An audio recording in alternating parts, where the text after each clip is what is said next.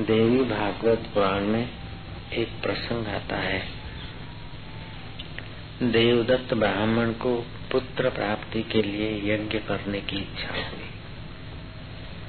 देवदत्त ब्राह्मण ने गोभिल मुनि से पुत्रेष्टि यज्ञ करवाया।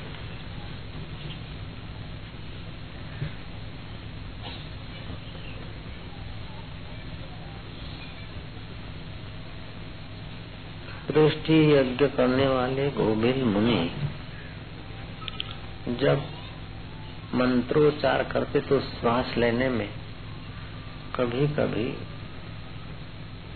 मंत्र की रिधम टूट जाती थी।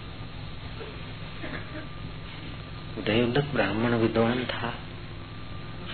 उसने देखा कि ये सकाम कर्म है। ध्यान देना इस बात को। सकाम कर्म करने में अगर गलती होती है तो गड़बड़ हो जाती है। निष्काम कर्म में अगर थोड़ी बहुत भी गलती हो जाए तो भगवान चला लेते हैं कि मेरे लिए कर रहा है। अगर संसार के लिए करते हैं तो थोड़ा सा भी गड़बड़, बड़ा दुख देती है। ईश्वर के रास्ते चलते हैं तो कभी गलती भी हो जाती तो परमात्मा सवार लेता। गोभिल मुनि से पुत्रेष्टि यज्ञ कराने वाले देवदत्त को हुआ। ये देवी भागवत पुराण की कथा बता कि मैं पुत्रेष्टि यज्ञ करा रहा हूँ और श्वास लेते समय मंत्रोच्चार में गड़बड़ कर देते हैं। शायद गड़बड़ वाला बेटा पैदा हो। इसलिए देवदत्त ने गोभिल ऋषि को डांट दिया। अब स्वार्थ होता है, वहाँ अड़चन पड़ती है तो क्रोध आता है। और व्यक्ति को जब तक आत्मज्ञान नहीं हुआ, तब तक देह के मान अपमान में चित्त उद्विग्न हो जाता है।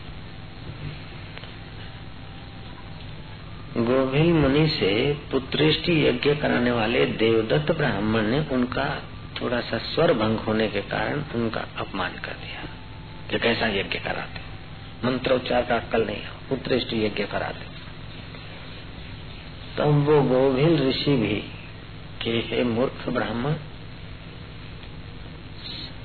स्वर का भंग अगर श्वास लेते समय हो जाए तो वो दोष नहीं माना जाता है, क्योंकि प्राणी का श्वास लेना अनिवार्य है। जो अत्यंत अनिवार्य है, नैसर्गिक है, उसमें स्वर भंग होने का दोष नहीं लगता और फिर भी तूने मेरा सभा में अपमान कर दिया। जहाँ मूर्ख, तुझे महामूर्ख बेटा पैदा होगा। अब आवेश में क्रोध में कह दिया, वो जमाना था कि आदमी के मन में ये सच्चाई थी, इसलिए उसके वचन में वर या श्राप में ताकत रहती थी। मन एक सत्य स्वरूप परमात्मा से स्फुरित होने वाला यंत्र है। और ये मन एक नहीं है समष्टि मन का संचालक पावर एक है। जैसे तरंग एक नहीं, अनेक तरंग है, उसका उद्गम स्थान सागर है, ऐसे ही एक मन नहीं है, अनेक मन है, उसका उद्गम स्थान शुद्ध चैतन्य आत्मा है, परमात्मा है। जब मन मलिन होता है तो उसके संकल्प का बल नाश हो जाता है। और मन तप से, ध्यान से, सेवा से, दान से, पुण्य से, सच्चाई से मन पवित्र होता है तो उसका पावर होता है। झूठ बोलने से मन का प्रभाव क्षीण हो जाता है। महाराज, सत्य में शक्ति है और सत्य स्वरूप ईश्वर की उपासना करने वाले उस मुनि के मन में जरा खिमत आ गई। और मुनि ने श्राप दे दिया। देवदत्त ब्राह्मण, आवेश में आकर तो मुनि को टोक लिया, लेकिन आवेश लंबा समय नहीं टिकता। मुनि का आवेश भी लंबा समय नहीं टिका। वो चरणों पे गिर पड़ा देवदत्त के महाराज, मैंने आपको टोक लिया। मुझे क्षमा कर दो, मुझे मूर्ख बालक मिलेगा। इससे तो न मिले तो अच्छा है।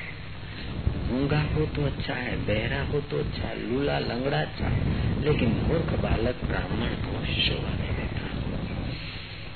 मूर्ख और झूठा आदमी, दगाबाज आदमी न ब्राह्मण को शोभा देता है, न कोई ऊँचे पवित्र आत्मा के घर शोभा देता है। मूर्ख और कपटी, झूठा। इसलिए महाराज क्षमा करें मुझे अपने कुपित होकर श्राप दिया, उससे बचाइए। मैं आपका यजमान हूँ। गोविंद ऋषि का मन पिघल गया।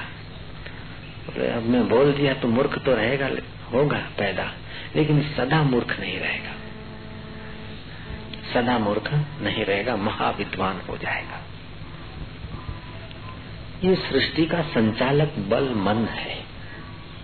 तुम यहाँ पहुँच के तो मन से पहुँचे। तुम घर जाते हो तो मन से जाते हो। तुम दुखी होते हो तो मन से होते हो। सुखी होते हो तो मन से होते हो। भयभीत होते हो तो मन से होते हो। निर्भीक होते हो तो मन से होते हो।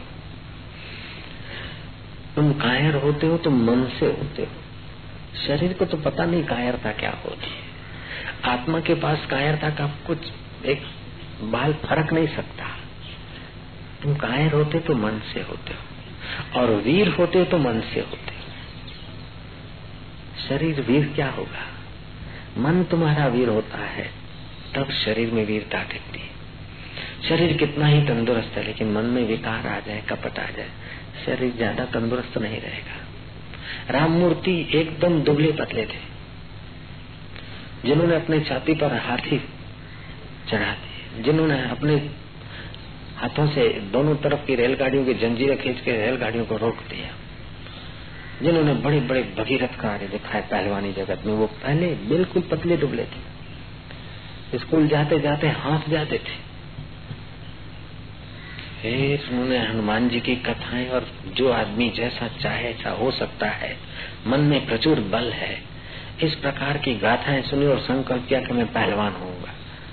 स्कूल जाते जाते बारह वर्ष की उम्र तक स्कूल जाते जाते हाँफते थे, रास्ते में आराम करना पड़ता था। ऐसा दुर्बल आदमी, जरा सा खाए तो वॉमिट हो जाए दस्त हो जाए। इतना कमज़ोर हो जाएगा आदमी।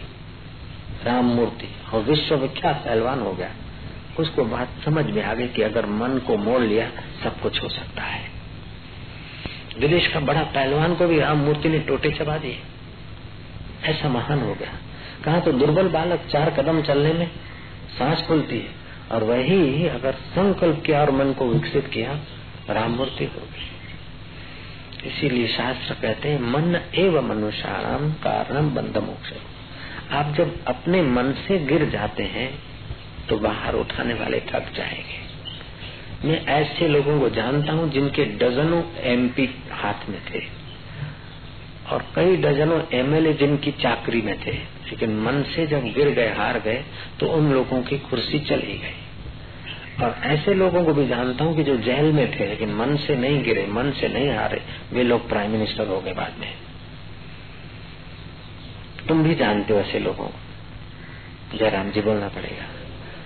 तो मन से आदमी तब गिरता है जब झूठ कपट दुराचार का सहारा लेता जब सत्य का या ईश्वर का या अपनी शुभ कामनाओं का सहारा लेता है तो मन से आदमी उन्नत होता है। जो कुछ उत्थान और पतन है, सब मन से ही होता है। मन ही नरकों में ले जाता है, मन ही स्वर्ग में ले जाता है। मन ही ब्रह्मलोक की यात्रा करता है और मन ही वृक्ष, कीट, पतंग, घोड़े, गधे, सुकर कुकर के जन्मों में बैठ भटकाता है। इसलिए मन की रक्षा जो करता है, उसकी सब रक्षा हो जाती है। और मन को रहता, मन को जो छूट दे देता है, वो गिर पड़ता है। मन में आया, झूठ बोल दिया। मन में आया, ये कर दिया। मन में आया, सिगरेट पी ली। मन में आया, दारू पी लिया। मन में आया, उसके सामने देख लिया। एक बार मन में आया, किसी के सामने देखा तो दोबारा भी आया। धीरे धीरे विकार पैदा होंगे। नीचे के केंद्रों में आएगा, पतन हो जाएगा। मन में आया, संत समागम करे। और उसको पोषण दिया। बुद्धि पूर्वक तो उन्नत हो जाएगा। मन में आया कि सामने देखे, ये करे, वो करे। उसको पोषण नहीं दिया तो आप बच जाएँगे। तो बुद्धि का उपयोग करके मन को उचित जगह भेजना, ये जीव के कल्याण का मार्ग है। बुद्धि का उपयोग छोड़कर मन में जैसा है ऐसा करने लगे, जीव के विनाश का कारण है। इसलिए बुद्धि में ज्ञान की आवश्यकता रहती है। मशीन को काम दिया जाता है और मनुष्य को ज्ञान दिया जाता है। अगर मनुष्य में ज्ञान नहीं है तो मनुष्य पशु से भी बदतर हो जाएगा। इसलिए मनुष्य को पहले ज्ञान की आवश्यकता होती है। भक्ति मार्ग हो, चाहे योग मार्ग हो, चाहे ज्ञान मार्ग हो, चाहे संसार का मार्ग हो। योग मार्ग में तो पहली शर्त है अहिंसा। मन, कर्म और वचन से किसी को दुख न देना। इस बात का ख्याल रखना। अस्तेय, चोरी न करना। ब्रह्मचर्य, सत्य। इस प्रकार के सदगुण होते तो थोड़ा सा ही योग, थोड़ा सा ही ध्यान, भजन आदमी को एकदम उन्नत कर देता है। अगर यम नियम न पाले, यह माना मन को रोकने का अभ्यास।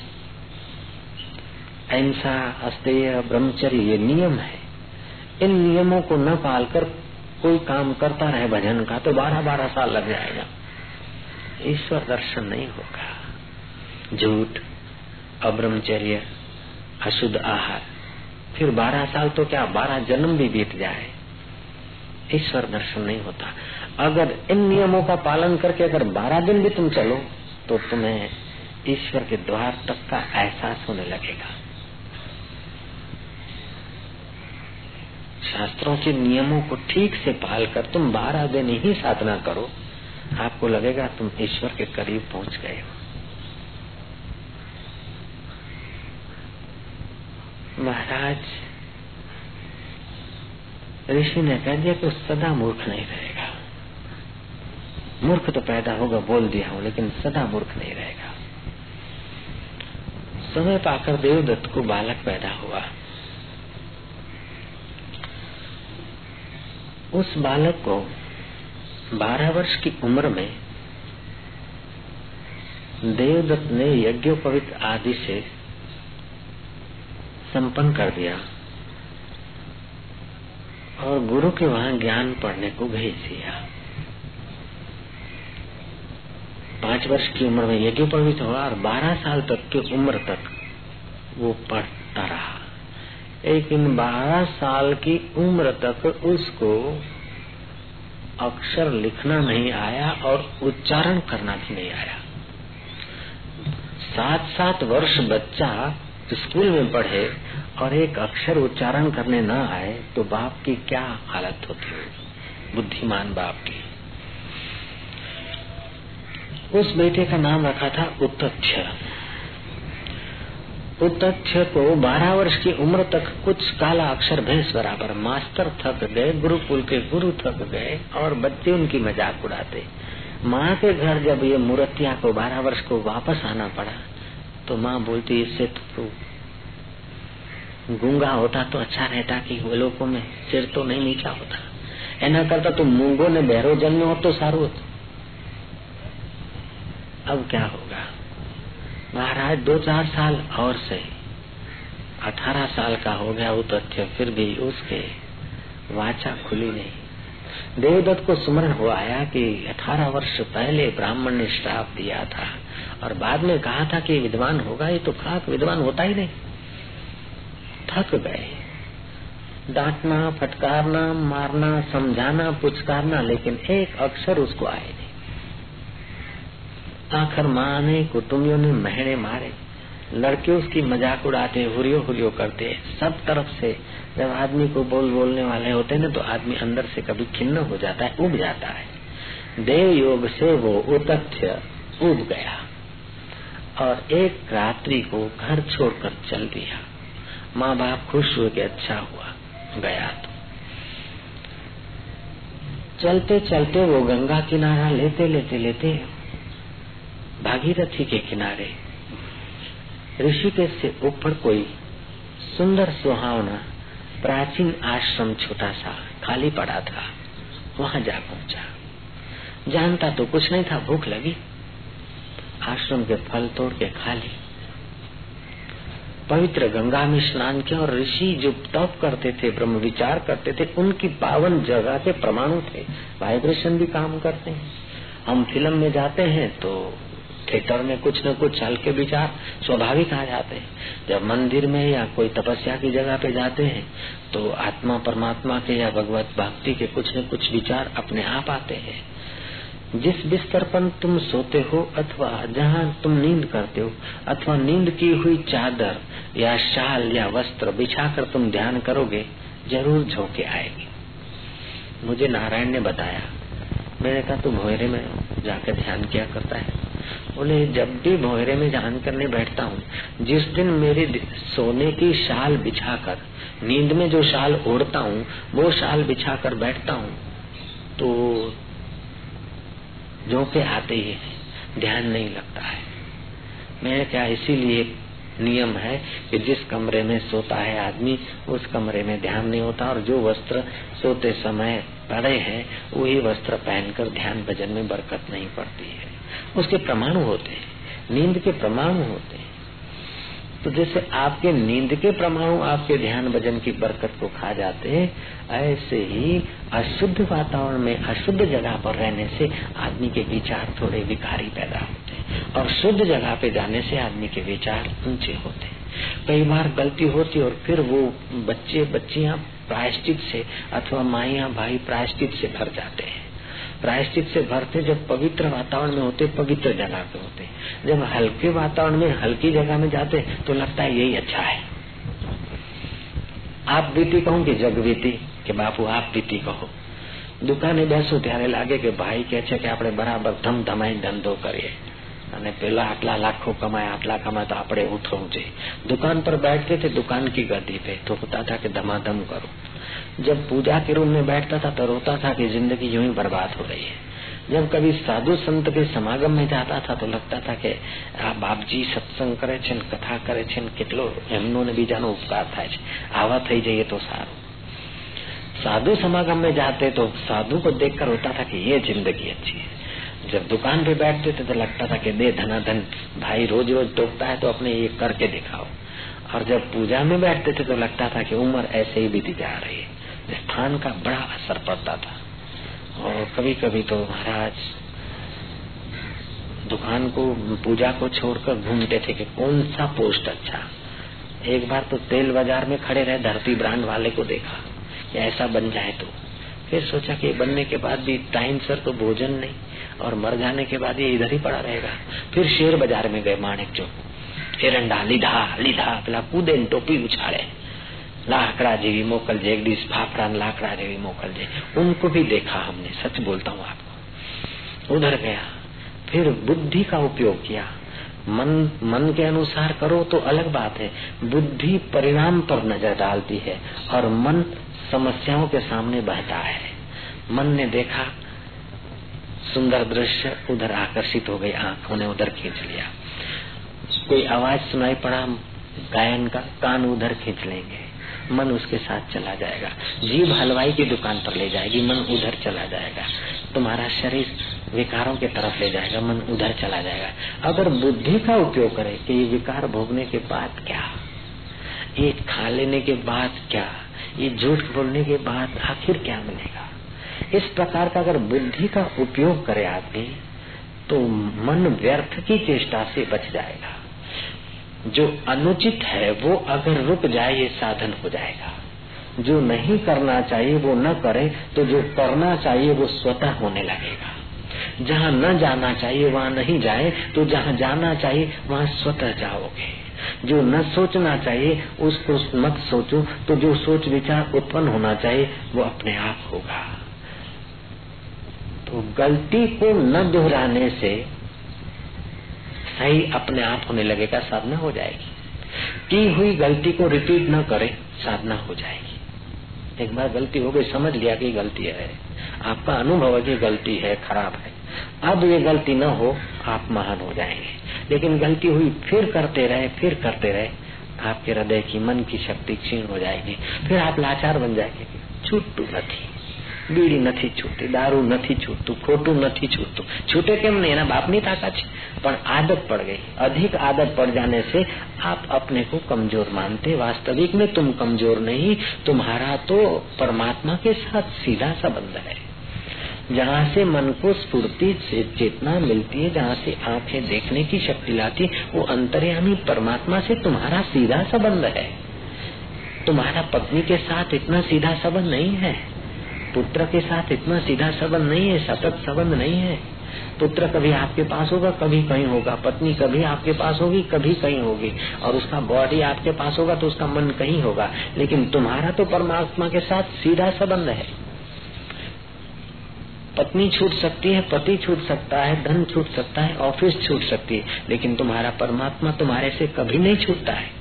अरे तुम जीवित हो, तब भी तुम्हारे साथ है। और मरने के बाद भी वो परमात्मा तुम्हारे साथ है, तभी तो दूसरे जन्म में जाने की शक्ति आती।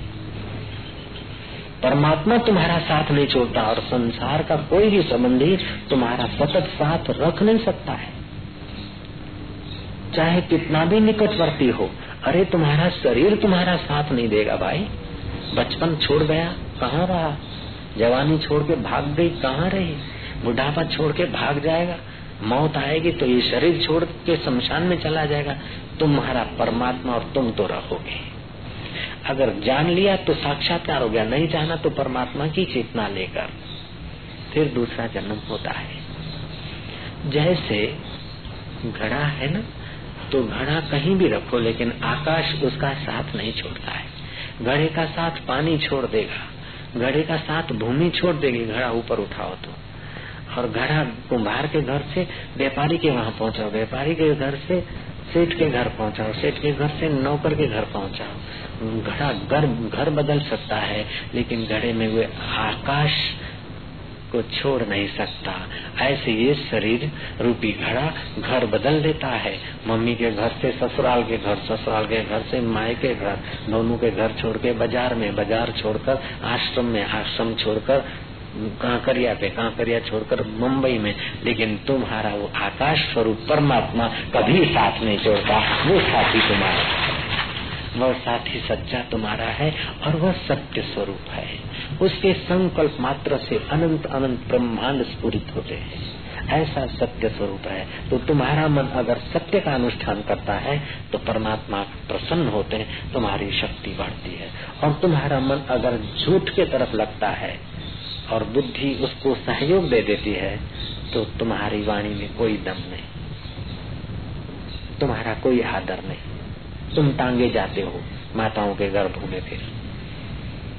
सत्य समान, तप नहीं, झूठ समान नहीं, पाप।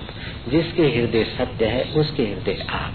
महाराज, वो तथ्य ने संकल्प कर लिया, उस सत्य की उपासना करने वाले ऋषि के आश्रम में रहा था जाकर। ऋषि देव हो गए थे, आश्रम सुना पड़ा था। अभी भी हरिद्वार के ऊपर, गंगा किनारे कई ऐसे छोटे मोटे आश्रम सुने पड़े हैं। कोई एक आध चौकीदार है या एक आध कोई व्यक्ति भगत संभालता है, अभी भी छोटे मोटे ऐसे आश्रम हमने भी देखे। तो महाराज वहाँ बगेड़े बगेड़े आते, शेर भी आ जाते हैं। इसीलिए कोई रह नहीं पाता। तो उत्तथ्य जो संसार से हार चुका था, सब थू थू करते थे। जवानी थी संयम था। उस जमाने में इतने पिक्चर या इतने विकारी चित्र नहीं थे ताकि लड़का जवान होने के बदले सीधा बूढ़ा हो जाए। आजकल तो जो, युवक और युवतियाँ जवानी का सामर्थ्य का एहसास करे, उसके पहले उनकी वीर ग्रंथियाँ उत्तेजित होकर लीकेज हो जाती है। बल नहीं रहा के शेर के सामने बैठ सके, बल नहीं रहा के अकेले पैदल यात्रा कर सके। बल नहीं रहा, विघ्न बाधाओं के सिर पर पैर रख सके। क्योंकि उनकी वीर ग्रंथि टूट पड़ती है। जो मज़बूत होनी चाहिए, बीस बाईस साल तक अनलीकेज होनी चाहिए, वो छोटी उम्र में लीकेज हो जाती है ना, फिर वो आदमी दुर्बल मन के हो जाते हैं। उनकी नस नाड़ियाँ कमज़ोर हो जाती है। उनकी बुद्धि का बल मारा जाता है। इसलिए बच्चों को रुपए पैसे देना ये कोई बड़ी चीज़ नहीं है। बच्चों को अच्छे संस्कार देना, ब्रह्मचर्य के पुस्तक पढ़ाना, उसका ज्ञान भरना युक्ति से, समझो बच्चों को बहुत कुछ देगा कथा में देवी पुराण की कहे जा रहा हूँ कि कथा कहती कि वो तथ्य उस ऋषि के आश्रम में रहा। उसने और तो कुछ जानना नहीं था। काला अक्षर भैंस बराबर लेकिन उसके मन में हुआ कि कुछ भी हो, मैं सत्य का त्याग नहीं करूँगा। सत्य बोलूँगा। सुबह गंगा स्नान करता। दोपहर को भूख लगती, कंद मूल ले आता, जंगल से कभी पेड़ के पके फल मिलते, वो खा लेता। हाँ गंगा जी की लहरों को देखता रहता। आगे नींद तो सो गया, लगी भूख तो खा लिया, लगी ठंडी तो कुछ ओढ़ लिया टाट फाट कंटा लगी प्यास तो गंगा जल पी लिया, और कुछ नहीं करता था। के जीवन में जब कैसे करना उसे पता नहीं, ध्यान कैसे करना पता नहीं। ओम हवन तो उसे दूर था। तथ्य के जीवन में ये नहीं था कि स्वाध्याय किसको बोलते हैं, प्राणायाम किसको बोलते हैं, ये उसको पता नहीं था। इतना महामूर्खता वीआईपी कोटा का। लेकिन ऋषि की जगह पे रहा था। कोई सत्य में रमण करने वाले महापुरुष के प्रमाणों में रहता, उसने संकल्प किया कि मैं सत्य बोलूँगा, चाहे कुछ हो जाए। ध्यान से सुने का था मैं सत्य बोलूँगा, चाहे कुछ हो जाए। महामूर्ख उतथ्य ने केवल सत्य बोलने का संकल्प किया। देव योग से, पाठ भेद से उस पुराण का अनुवादक अलग अलग होते हैं तो कुछ लिखने में या कुछ कहानी को बताने में थोड़ा फेरफार। एक एक जगह पर इस ढंग से वो कथा आई है कि किसी हिरणी को व्याघ्र ने, शिकारी ने बाण मारा और हिरणी वहाँ से उतथ्य जहाँ बैठा था, वहाँ से भागकर कहीं झाड़ी में जा छुपी। दूसरे अनुवादक के उसमें आया कि कोई सुकरी, जंगलों में सुकर भी होते हैं, भूड। सुअर।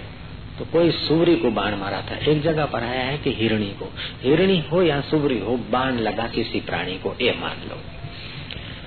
तो उसने उसकी आवाज़ आई। फिर सुकरी की अथवा हिरणी की। तो ए आवाज़ सुनकर उसके मुँह से भी ए निकल पड़ी। अब एकांतवास में ओचिंती उसके मुँह से ए निकल पड़ी तो ए सारस्वती मंत्र सरस्वती को रिझाने का बीज मंत्र है।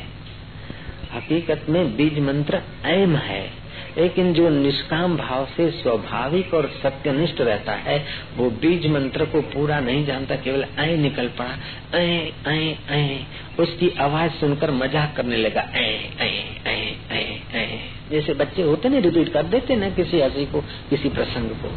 ऐ ऐ ऐ ऐ ऐ करने से कंठ कूप पर आंदोलन पैदा हुए।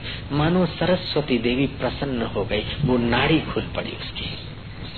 ऋषि का वरदान, सत्य जगह पर रहना, गंगा का स्नान, ब्रह्मचर्य व्रत, फल, फूल और कंदमूल का आहार, इन सबने मानो के साथ पुराया और सारा सत्य मंत्र की मानो सिद्धि हो गई। अयम मंत्र है तो ऐम जो है सारा सत्य बीज मंत्र है। वो ऐ ऐ करते उसका ऐम हो गया।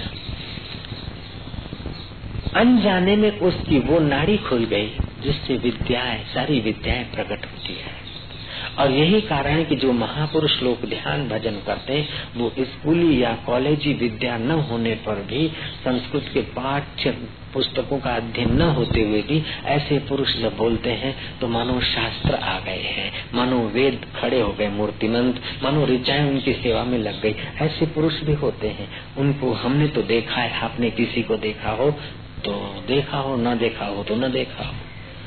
हमने देखा ऐसे लोगों को। ऐसे आदमी को मैं जानता हूँ। जिन्होंने स्कूल की कोई किताबें खास नहीं पढ़े इन मीन और तीन। और सारा ज्ञान प्रकट होकर बिना किताबों के चल पड़ती गाड़ी, जयराम जी की।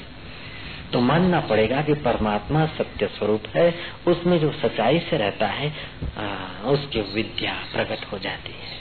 नहीं तो रटे रटाए सर्टिफिकेट लेकर घूमते, वो आदमी भी ऐसे अनपढ़ महात्माओं के आगे कुछ नहीं है। एमए के सर्टिफिकेट लेकर भी खड़े हो जाएँ एमबीबीएस वाले भी खड़े हो जाएँ, लेकिन महात्मा अगर रोग के लिए कुछ निदान सोचे और ऐसे कुछ बोल दे तो एमबीबीएस वाले के कुटुंब को भी शांति मिल सकती है।